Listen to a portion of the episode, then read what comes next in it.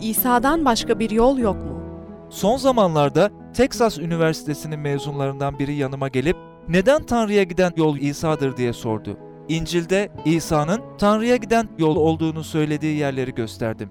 İncil'in ve elçilerin tanıklıklarının güvenilir olduğunu, İsa'ya kurtarıcı ve Rab olarak iman etmek için yeterince kanıt olduğunu açıkladım. Ama çocuk yine aynı soruyu sordu. İyi ama neden İsa? Kişi yalnızca iyi ve ahlaklı bir yaşam sürerek Tanrı'ya ulaşamaz mı? Tanrı eğer söylediğiniz gibi sevgi doluysa neden tüm insanları oldukları gibi kabul etmiyor? Yukarıdaki yorumlar bugün birçok insanın sorunlarını dile getiriyor. Gerçekten insanın Tanrı ile ilişki kurması ve günahlarının bağışlanması için neden İsa'yı kurtarıcı ve Rab olarak kabul etmesi gereklidir? Bu tür sorunların nedeni insanların Tanrı'nın kim olduğunu bilmemelerinden kaynaklanıyor. Genelde şöyle soru sorulur. Sevgi dolu bir Tanrı günahkar insanın cehenneme gitmesine nasıl izin verebilir? Fakat kutsal, adil ve doğru olan bir Tanrı nasıl günahkar insanı yarında barındırabilir? Birçok kişi Tanrı'nın sevgi dolu bir Tanrı olduğuna inanıyor. Ama işte o kadar.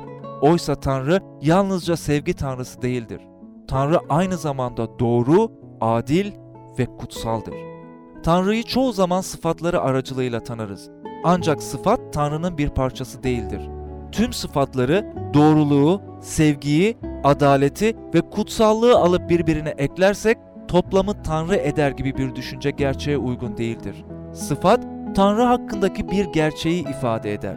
Örneğin Tanrı sevgidir dediğim zaman sevginin Tanrı'nın bir parçası olduğunu söylemiyorum. Tanrı sevmektedir çünkü kendisi sevgidir. Ancak insanlığın günaha düşmesiyle başlayıp gelişen bir sorun vardır.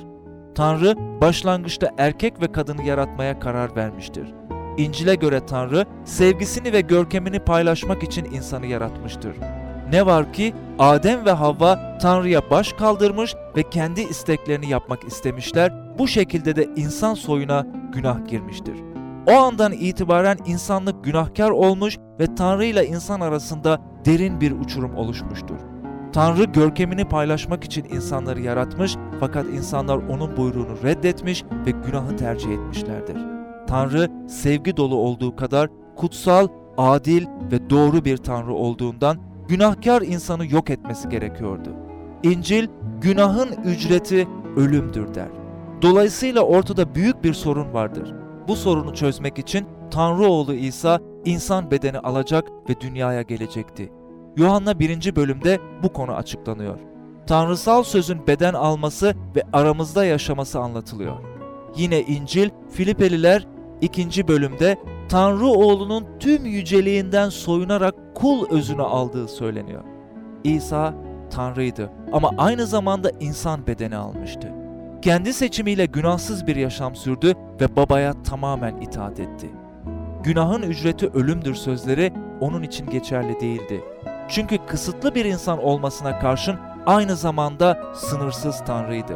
Tüm dünyanın günahlarını üstlenecek sonsuz güce sahipti. 2000 yıl önce çarmıha gerildiği zaman kutsal, doğru ve adil olan Tanrı tüm öfkesini oğlunun üzerine döktü.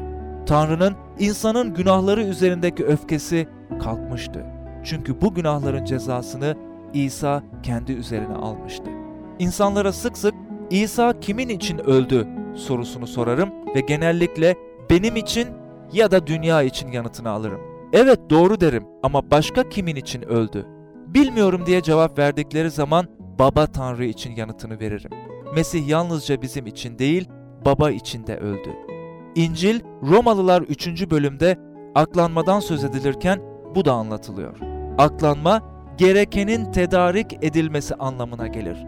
İsa çarmıhta öldüğü zaman yalnızca bizim uğrumuza değil, Tanrı doğasının gereğini yerine getirmek, Tanrı'nın insan günahlarına karşılık vereceği cezayı çekmek için de öldü. İsa'nın çarmıhta sunduğu bağışlamayı göstermek için uzun bir süre önce gerçekleşen bir olayı anlatabilirim. Genç bir kadın arabasıyla çok hızlı gitme suçundan tutuklanmıştı. Kendisine suç bildirisi yapıldı ve yargıcın önüne çıkarıldı. Yargıç suçlamayı okudu ve doğru mu değil mi diye sordu. Kadın doğru diye yanıtladı. Bunun üzerine yargıç tokmağını vurdu ve kadını yüksek miktarda para cezasına çarptırdı. Ardından tuhaf bir şey oldu. Yargıç ayağa kalktı, cübbesini çıkardı, kürsüden indi ve cezayı kendisi ödedi. Nedir bunun açıklaması? Yargıç kadının babasıydı. Kızını seviyordu ama aynı zamanda adil bir yargıçtı. Kızı kurallara uymamıştı. Seni seviyorum ve bağışlıyorum. Gidebilirsin de diyemezdi. Çünkü o zaman doğru bir yargıç olamazdı. Ama kızını o kadar çok seviyordu ki yargıç cübbesini çıkarıp kürsüden indi, babası olarak kadını temsil etti ve cezayı kendisi ödedi. Bu örnek Tanrı'nın İsa Mesih aracılığıyla günahlarımızı nasıl bağışladığını kısmen gösteriyor. Bizler günahlıyız. İncil günahın ücreti ölümdür der. Tanrı bizi ne kadar çok severse sevsin, tokmağa vurup ölüm cezası vermek zorundadır. Çünkü adil ve doğru bir Tanrı'dır.